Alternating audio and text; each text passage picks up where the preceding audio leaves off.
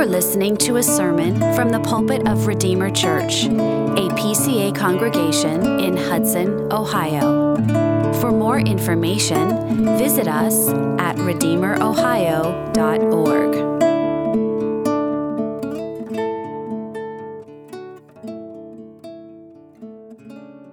Well, this evening, our sermon comes from Leviticus chapter 26. So I invite you to turn with me there to Leviticus chapter 26.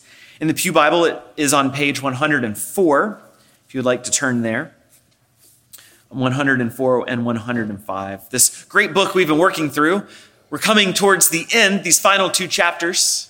This great book showing us how to approach a holy God and how to commune with a holy God. And even though we don't continue the ceremonial laws that are, that are taught here in this book, we are taught much about Christ and much about what it means to be his people. And tonight is no exception.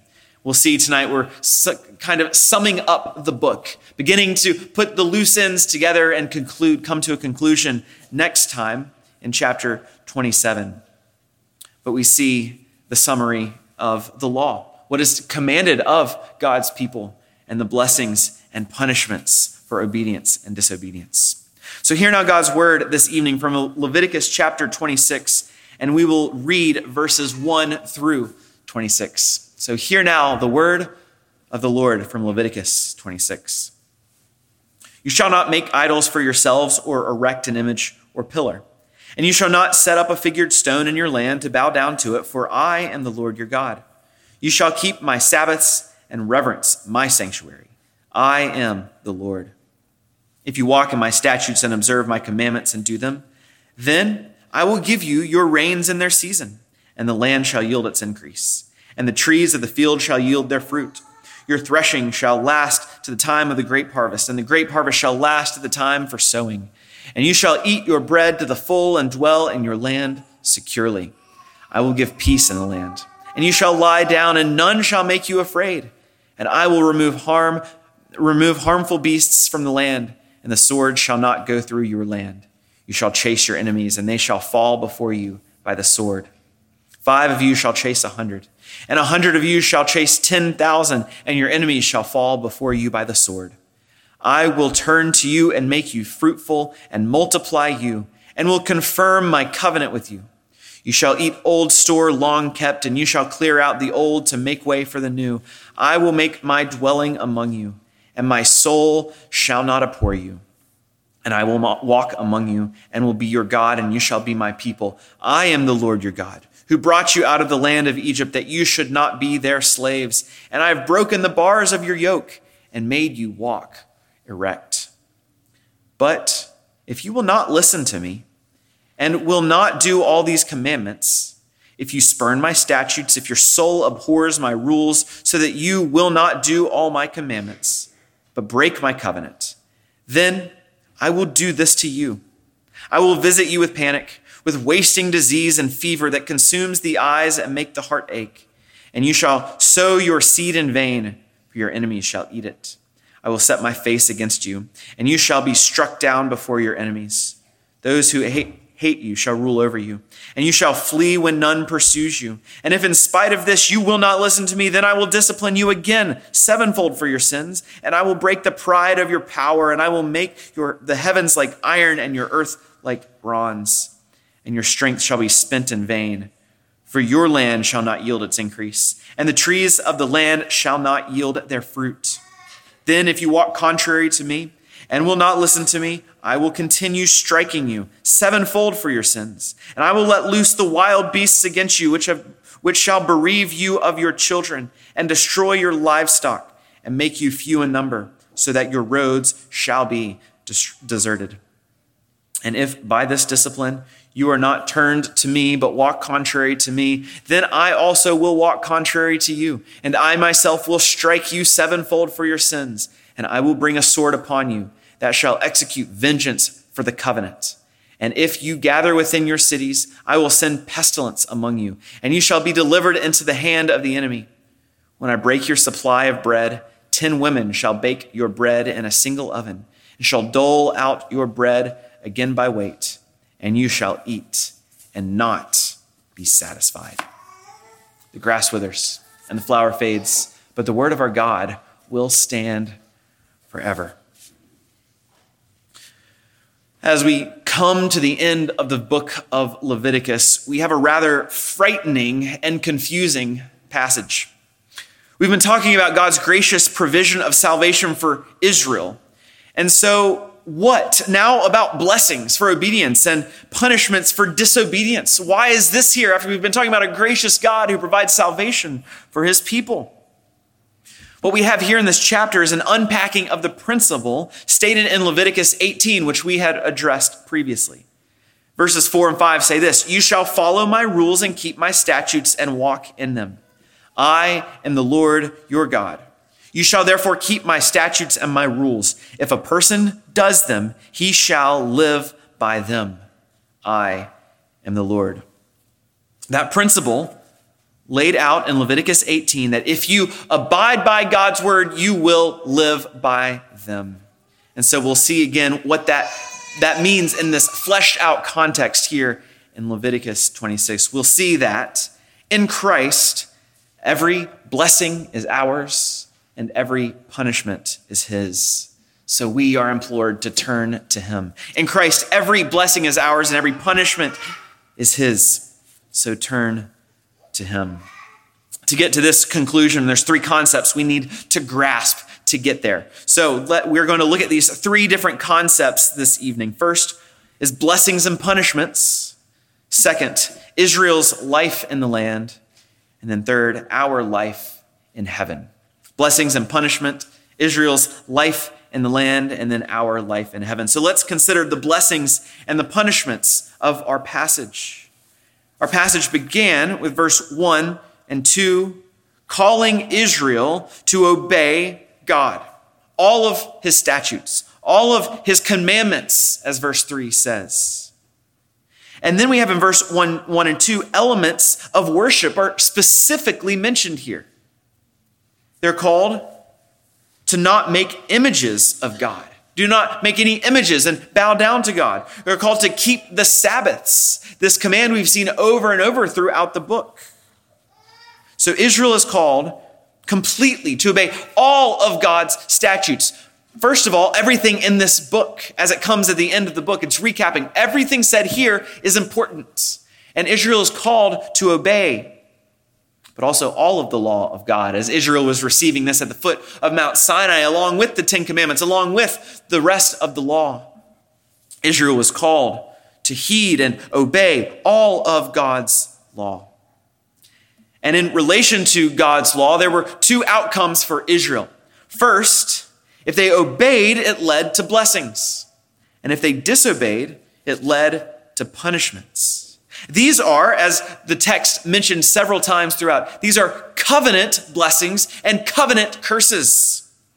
Covenant judgments for God's people. Are they faithful to the Mosaic covenant or are they not? And God will render a judgment and exercise justice accordingly. Will they receive the blessings that are due to them for faithfulness or will they receive curses for their unfaithfulness?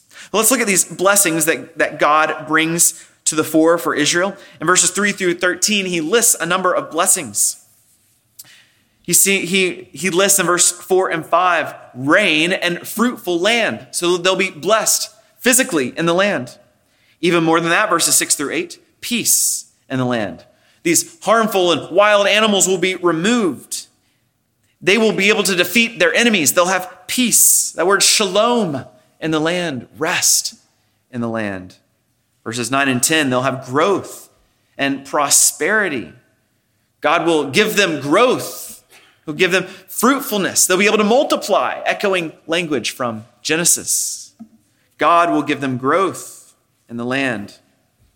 And then there's this ratification of the core covenant promises in verses 11 and 12. I will make my dwelling among you, and I will be your God, and you will be my people.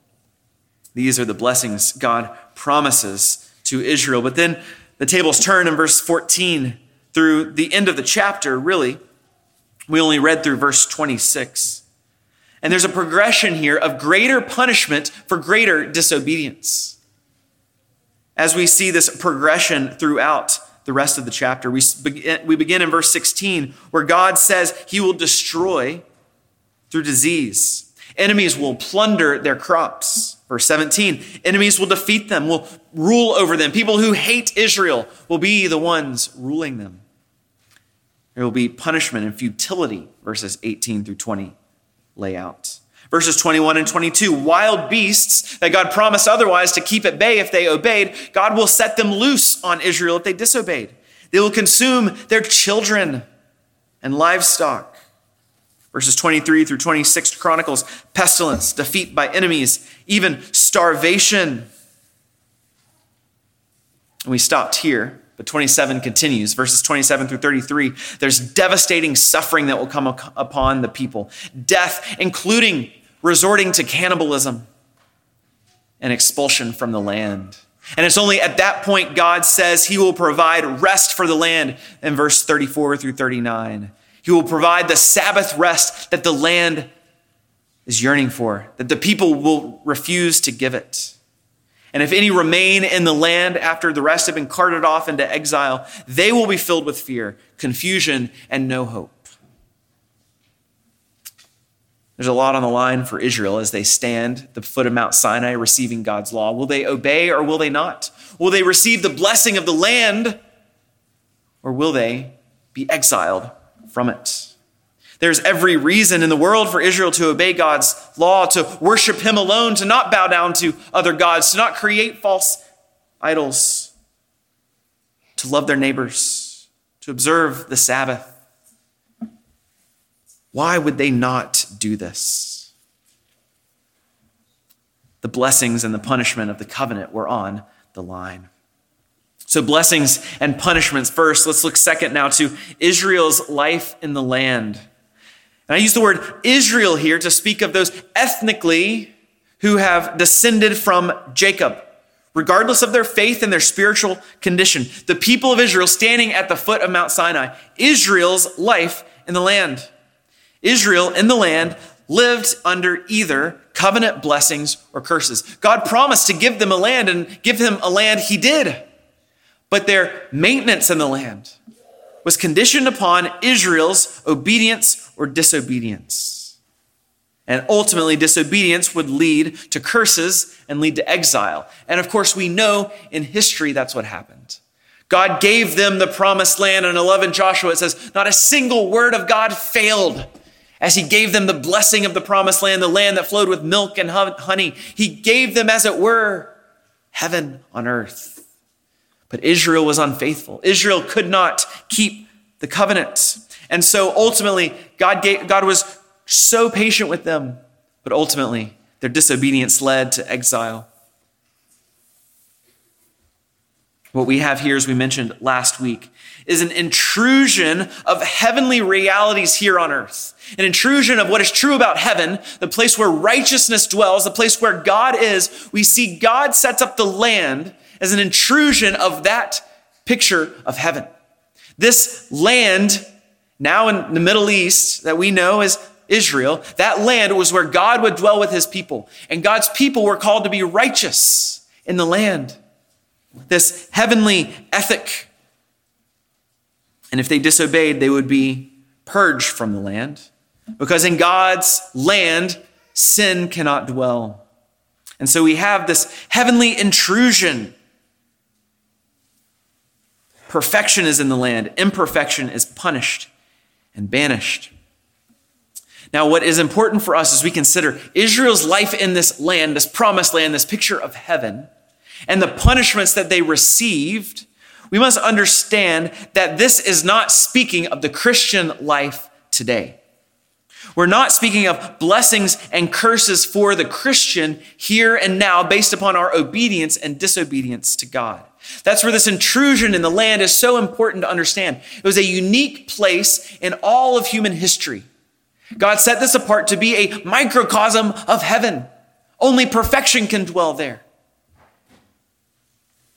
These laws that we've read through the book of Leviticus are part of the Mosaic covenant, the covenant God makes with Israel, with Moses as the mediator on Mount Sinai. And these laws do not apply to us directly as they did for Israel. And we've talked about this as we went out, went throughout. We don't sacrifice the way they did. We don't observe the feast the way Israel did. And that's all because all of these laws, all of these ceremonies, this whole Mosaic covenant itself pointed them to the one who would fulfill it. It pointed Israel to the coming Messiah. All of the sacrifices daily made Israel yearn for the one who would provide the final sacrifice, the once for all sacrifice. And so we see Christ coming to fulfill the law, to do everything that the law pointed to. And as we read earlier from Ephesians 2, Jesus, as Paul writes, abolished the law of commandments expressed in ordinances. These ceremonial laws of Leviticus are abolished by Christ. Not abolished because they're just written off, but they're abolished because they're fulfilled. They're abolished because all of their meaning came to a head in Jesus Christ. And so we're no longer required to observe them. Christ fulfilled them. The purpose of the law is now gone. They were signposts to the coming Savior. And now the Savior is here and he has fulfilled them. He has indeed abolished them for us.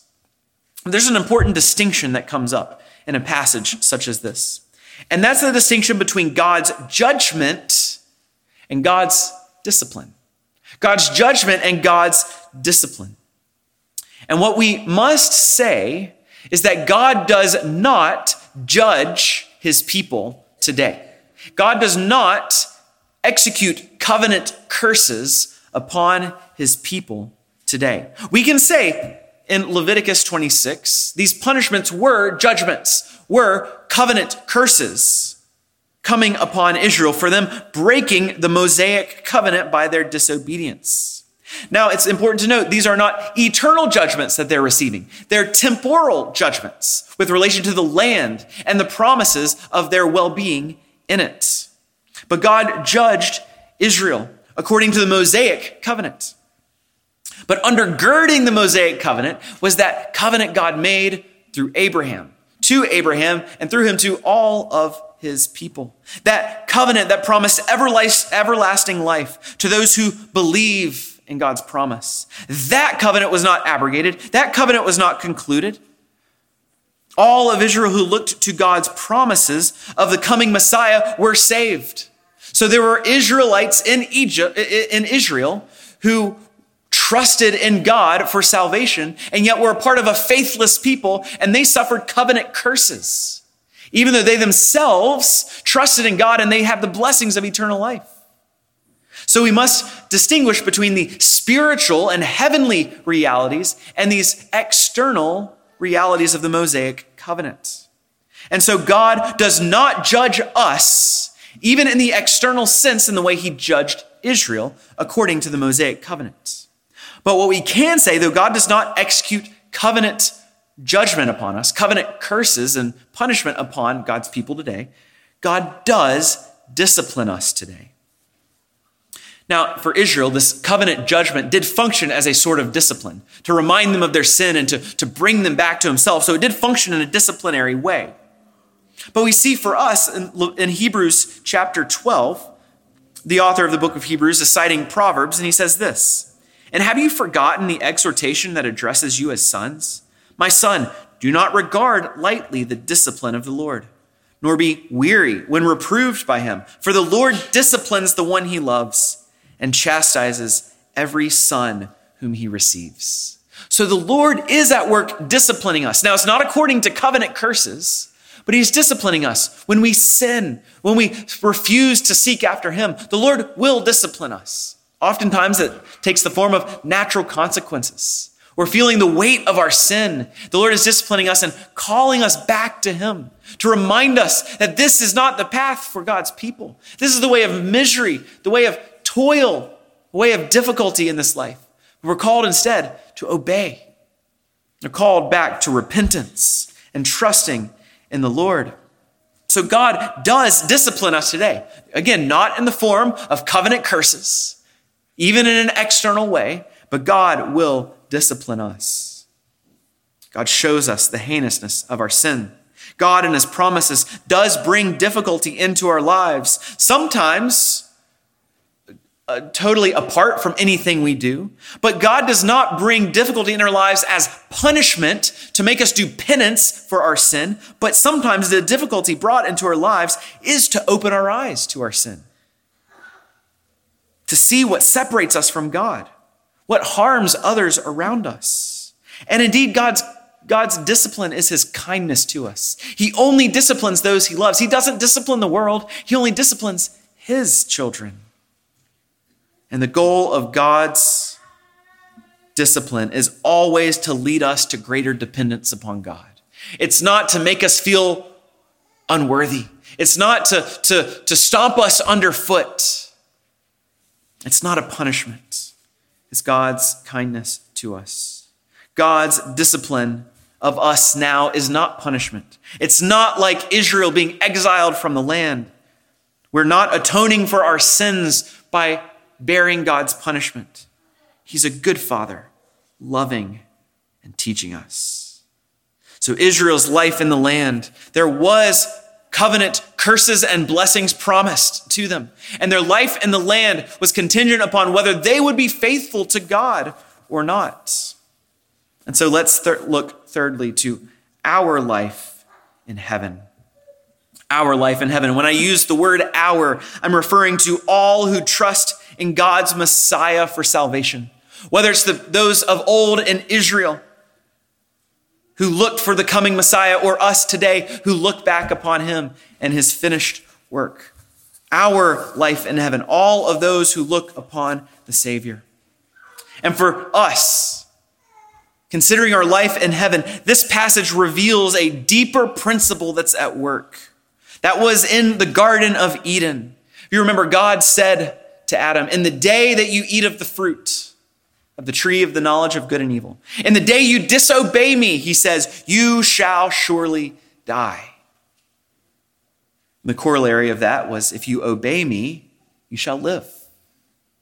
There was in the garden held out to Adam, If you obey me, I will give you the eat of the tree of, the, of life. And you can enjoy life with me in perfect blessedness forever if you obey. But if you disobey, you are cut off. You will surely die. Israel's position was an outward circumstance. Israel's covenant blessings or curses externally with regard to the land was meant to teach us about this spiritual reality. This fundamental reality that we must perfectly obey God to enter into his heavenly rest. Any disobedience cuts us off from him. We've said and, we've, as as, and as we've seen week by week, the land demonstrates what heaven will be like. The year of Jubilee was a great celebration, what heaven will be like, but it wasn't yet heaven. It pointed them to heaven. The need of perfection to enter heaven. What does this eternal life in heaven with God require? For us to enter into it, for us to maintain life with God in eternal blessedness. It requires the perfection that Leviticus 26 described a general keeping of all of the law of God's commandments. Actually, no, that's not exactly correct. It doesn't require general keeping of all God's commandments. It goes further. It requires perfectly keeping every commandment of God. God was incredibly patient with Israel. They failed over and over and over before he exiled them from the land. They weren't held in this external covenant with regard to the land. They weren't held to a standard of perfection, but it pointed them to the reality of God's standard for perfection to enter heaven. God's dwelling place cannot be defiled with anything unholy. One single sin is enough to separate us from God forever. And by the sin of our father Adam, all of us are rendered guilty at birth. And we are rendered unable to even enter the eternal promised land, the land that the promised land pointed to that Abraham knew this, this place that he was going, the land that his family was going to be given. Abraham knew that wasn't the end all be all. He knew it pointed to the heavenly city whose builder and maker is God. So how can we enter that heavenly city whose builder and maker is God? How do we enter there? It's the way that Leviticus has been telling us over and over and over. It's through the appointed substitute who purifies us and dies in our place. It was that lamb who was sacrificed on the altar. And that pointed to the Lamb of God who takes away the sin of the world. It is the man, Jesus Christ.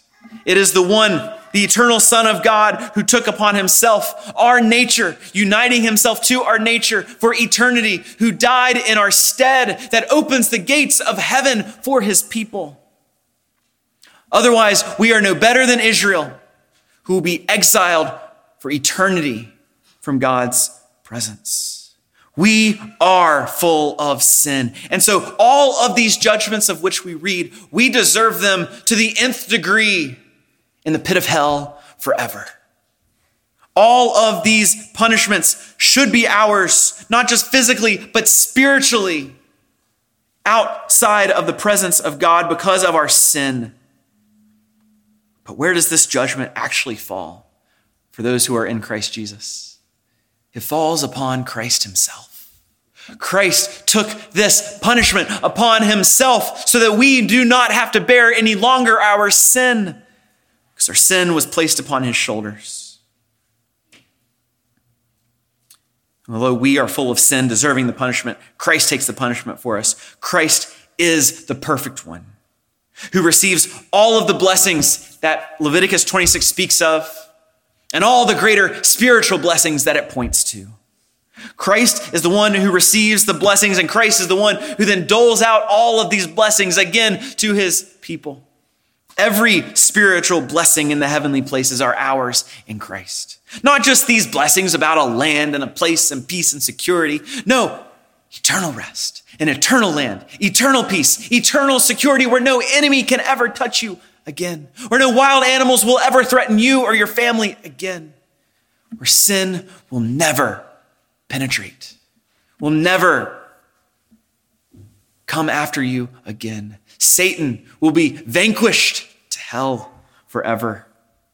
This is the great exchange that all of the perfections of Leviticus 26 that Christ achieved are yours.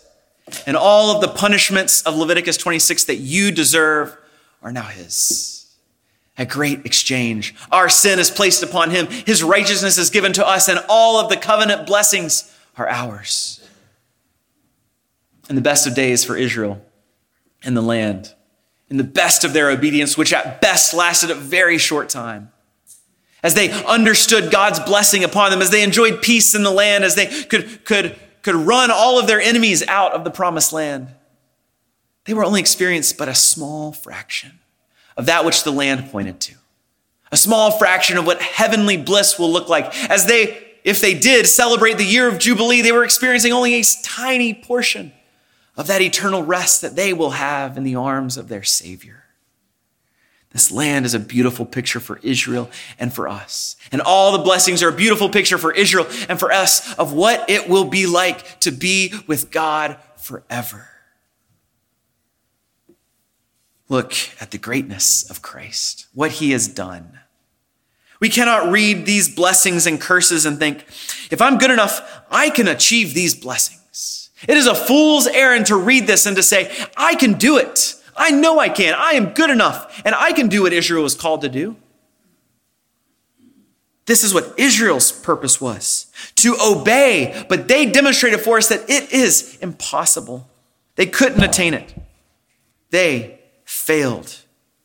And so we saw in history all of these curses coming upon them because of their disobedience. So the law taught Israel, as it continues to teach us today, but it taught them very acutely their need of a savior. They could not even keep their own livelihoods in the land by obedience. They needed one to do it for him. And brothers and sisters, we still need him today. We need him every day. So look to him. Look to that great shepherd of the sheep, the one who laid his life down for his people. And receive every spiritual blessing, not just these external blessings, as great as they are, but every spiritual blessing. And then we, one day we will experience physical blessing far greater than we can imagine, far greater than Leviticus 26 paints for us. He pours out his blessing upon us with plenty through the entirety of our lives and especially in heaven, that place where righteousness dwells. So let us grow in thanksgiving for this God. Let us look to our Savior, Jesus Christ, now and every day for all we need, because indeed He has given us everything we need for life and for godliness. Let us look to Him in prayer. Gracious God, we are thankful that although Israel was under this covenant and that their obedience would be the condition of covenant blessings or covenant curses, we're thankful that every covenant curse came down upon Jesus Christ, who stood in our place, who perfectly fulfilled all righteousness for us that we might have every blessing forever and ever. We rejoice, Father. We rejoice that this salvation was earned at such a cost, that it was given so freely.